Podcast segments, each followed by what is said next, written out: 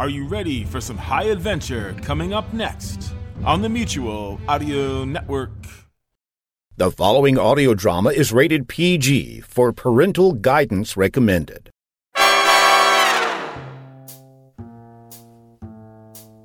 The Case of Murder in the Fiesta Lounge, Part 2. The name is Justice. Jack Justice. It is a common observation that things often go from bad to worse, and this is true. What it fails to allow for is the almost exponential nature of that change, and the fact that it is seldom, if ever, a single transition from point A, being bad, to point B, being worse. Our afternoon in the Fiesta Lounge was certainly no exception, as in the moments that immediately followed the plunge into darkness, we ran through points C to Z in such rapid succession that a lesser man might be inclined to finish his cocktail, call at the coat check for his hat, and take the rest of the day off with pay. The first problem is that I was being paid to protect Michael Patrick Mulligan O'Day, and so far that had gone pretty badly in that he had just been murdered. There was really no way around that one. There wasn't going to be a performance bonus on this job. The only thing that was going to prevent every paper in town, who were well represented within the assembled crowd, from observing that at the time of the aforementioned murder in the Fiesta Lounge, I was, in fact, seated comfortably a short distance away enjoying a fresh cocktail, is if I immediately thrust myself into another, much more competent role in this gory little pageant.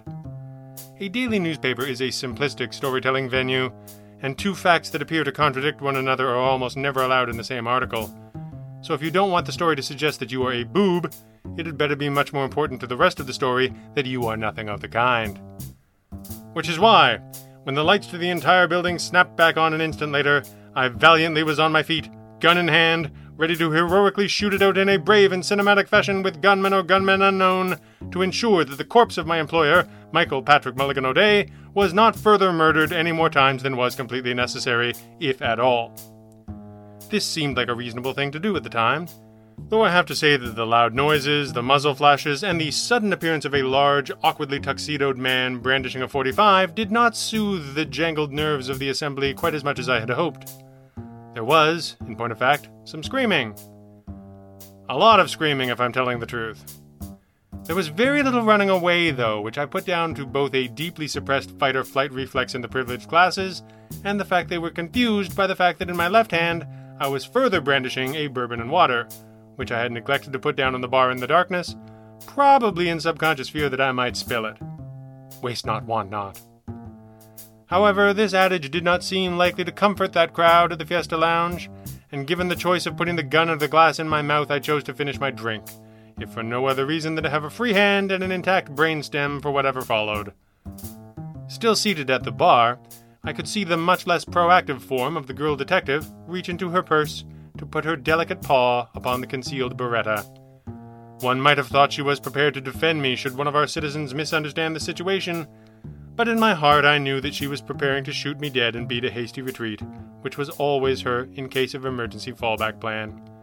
She had actually only tried it a couple of times, so I wasn't that worried.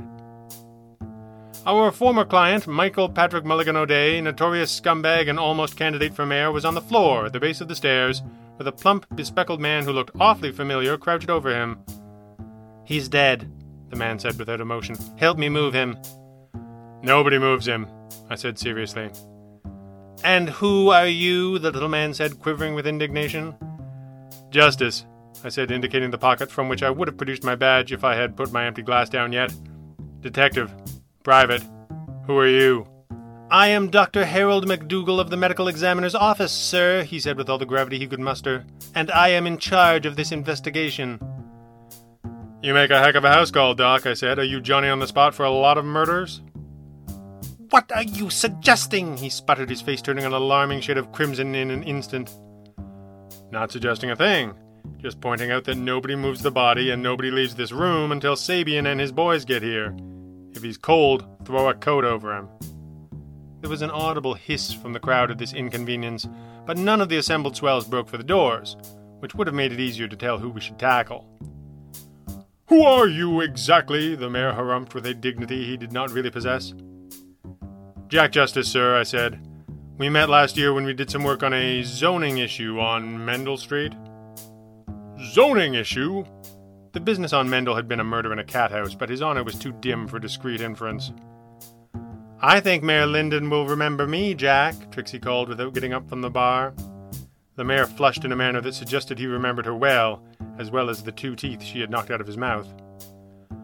Miss Dixon, he said like a huckster about to give a stump speech, how pleasant to see you. The mayor did not have a chance to lie any further because another devoted public servant chose that moment to intercede. Yeah, can I just say something? The bartender asked rhetorically. Can I just say that I'm pretty sure this lady shot O'Day? He pointed to Trixie. She's been muttering she was going to for the last hour, and she has a gun in her purse. Oh, Peach Pit, Trixie sighed. You mix a fine cocktail, but it appears we are not going to be special friends after all, and that is so very sad for you. What you observed is the simple investigative technique of putting yourself in your opponent's place. You see, Mr. Justice and I were retained to protect Mr. O'Day at this event, and how did that work out? One of the three Mrs. O'Days asked icily. I forget whether it was number one or number two. It was not Drinky Sue, the weepy one, who looked much less sad than she had a murder ago. Funny that. Trixie was unfazed.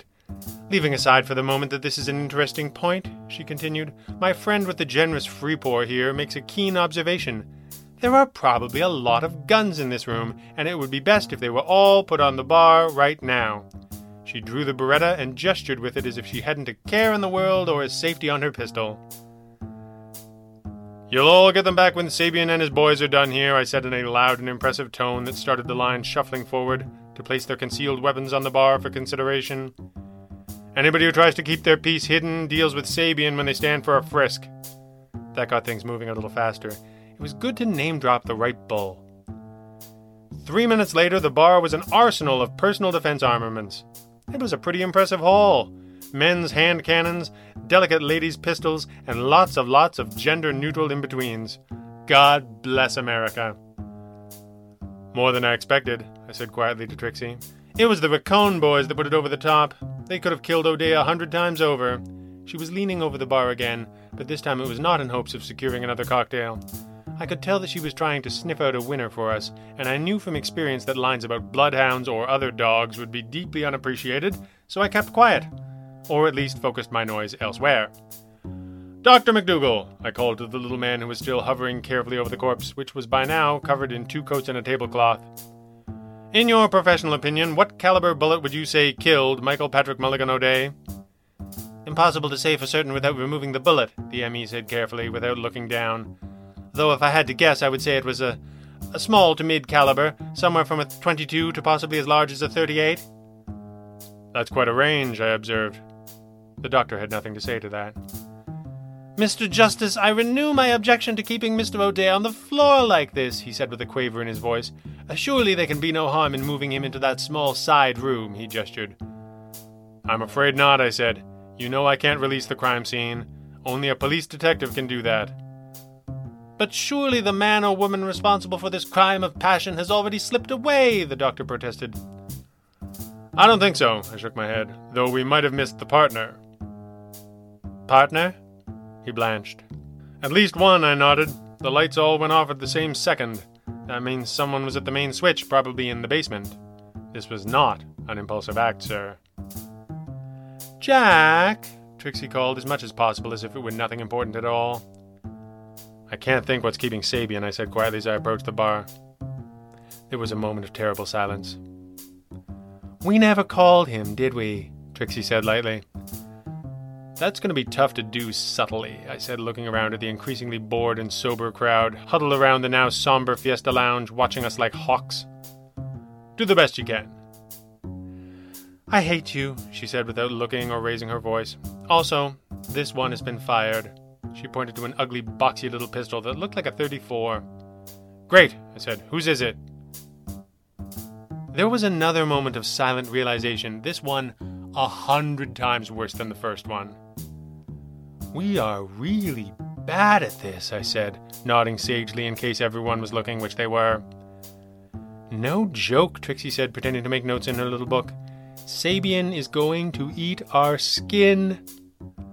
I can't think why, I said. We only helped the killer to completely obscure the possession of the murder weapon. As long as they used a pistol that can be traced to them legally, we have no problem at all. My poor, silky smooth skin, she lamented. Maybe it's not that bad, I offered, picking up the murder weapon by the barrel and holding it high over my head. Hey, whose gun is this? I called to a response of dozens of dumbfounded expressions and utter, utter silence. I nodded theatrically and put the pistol down. Good. That was a trick question. You all answered perfectly. Adding quietly, We're dead. And your fingerprints are on the gun now, Trixie offered helpfully. Yes, they are, I agreed. Are we terrible at this? The worst, she agreed, but this is not what we do. Well, it kind of is, I argued. Today it is. You know what I mean, she snapped quietly. Who hires two people to protect them at a public venue, then invites every person who hates them and is probably armed? A room full of people who are all suspects, I moaned. Who are all going to need to be fingerprinted and dragged downtown. Wait. We can't wait. We're up to our necks in this, Trixie countered quietly. Everybody knows that O'Day had cops on his payroll, I said. We know it, the papers know it, Sabian knows it. That's how he keeps getting away with burying mistresses. So what? So where are they? Silence. Maybe O'Day decided that launching his run for office surrounded by dirty cops was a bad look, Trixie offered. And what about that? I added. Running for mayor? That's too much like playing by the rules and getting ahead on fair play. Was that anything other than a way to have everyone he hates humiliated in front of reporters from every paper in town? Trixie arched her eyebrow like it was going to fly off and gouge my eyes out at her command. Are you suggesting that Michael Patrick Mulligan O'Day planned this? His own murder? I admit it seems thin, I agreed, but the no cops thing is not right. There's a medical examiner, she offered. I nodded. He's desperate to move the body into the side room. Maybe I should let him, since Sabian is going to butcher us anyway? That is the worst idea you've had in hours, Trixie said with a pitying shake of her head. Hey, have you called Sabian yet? I said, knowing the answer was no. I was dazzled by your grotesque incompetence, she said with the warmest fake smile. The door to the small side room just off the bar of the Fiesta Lounge opened, and a man in a clean white coat entered. Hey, I'm supposed to collect the body, he said. Nobody moves the body, I insisted. Orders is orders, Mac, the man sneered. The ME called it in. I tried not to notice Dr. McDougal crouched over the body, shaking his head slightly, but rapidly. No, he didn't, I said. He hasn't left the body's side. Whitecoat was unfazed. Then the cops called it in. What difference does it make? I tried not to overplay my hand. Whitecoat was the only guy in the room that hadn't necessarily dropped his hardware. Truth is, buddy, I said, we haven't even called the cops yet. There was a general groan of protest from the crowd, which I ignored and continued, and I couldn't help but notice you came to the side door that opens up onto the little room the ME wanted to stow the body in. The man shrugged. So what? He countered cleverly. So this, Trixie said, picking up the squat, ugly 34 and peppering the wall behind Whitecoat's head with gunfire. Except not really. There was plenty of sound and fury, but the wall remained solid. The fragile piece, however, was well and truly shattered, and it took a few minutes to calm things down again. Ah, shut up, Trixie bellowed delicately. Don't you know blanks when you see them? They don't, I said, and neither did we. What are you saying? The weepiest of the three Mrs. O'Days asked, looking fragile all over again. The question, ma'am, as always, is who would benefit, I said, trying to put on a smooth face for the reporters. Who would want to humiliate the mayor, cast suspicion on his rivals, embarrass his former employees, and put all three of his wives through the ringer one last time before disappearing in a hearse ahead of one or more convictions for homicide of one or more mistresses? There's only one answer to that question, Detective, a different Mrs. O'Day replied. But he's already dead. Then I guess he won't mind this, Trixie said, dropping the 34 on the bar and picking up one of the more pop gun like 22s and leveling it in the direction of the corpse on the stairs. She paused for just an instant. Was his head at the north or the south end? she said, her words almost obscured by the collective gasp of the room. I don't remember, I admitted. Trixie shrugged. Eeny, meeny, miny, mo, she said, and ripped a shot off toward the south end. There was a small splatter of blood and an enraged roar from the corpse that suggested she had picked the legs after all. Probably for the best. The corpse kicked free of his covers and howled in pain, which was quickly overwhelmed by the indignant protest of the assembled swells.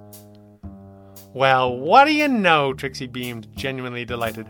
I got to shoot Michael Patrick Mulligan O'Day right in the Fiesta Lounge after all.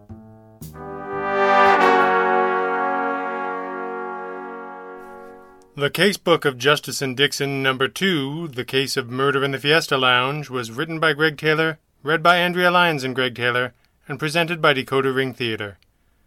If you would like to help support the creation of new Justice and Dixon material, please visit patreon.com slash G-R-E-G-G-T-A-Y-L-O-R or look for the links in the show post. Thank you.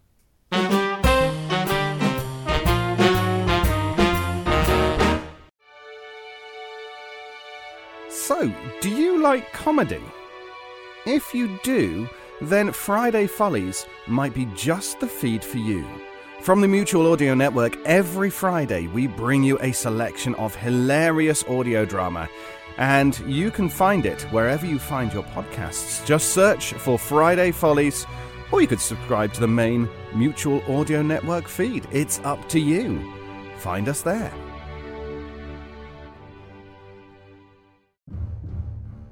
The Mutual Audio Network. Listening and imagining together.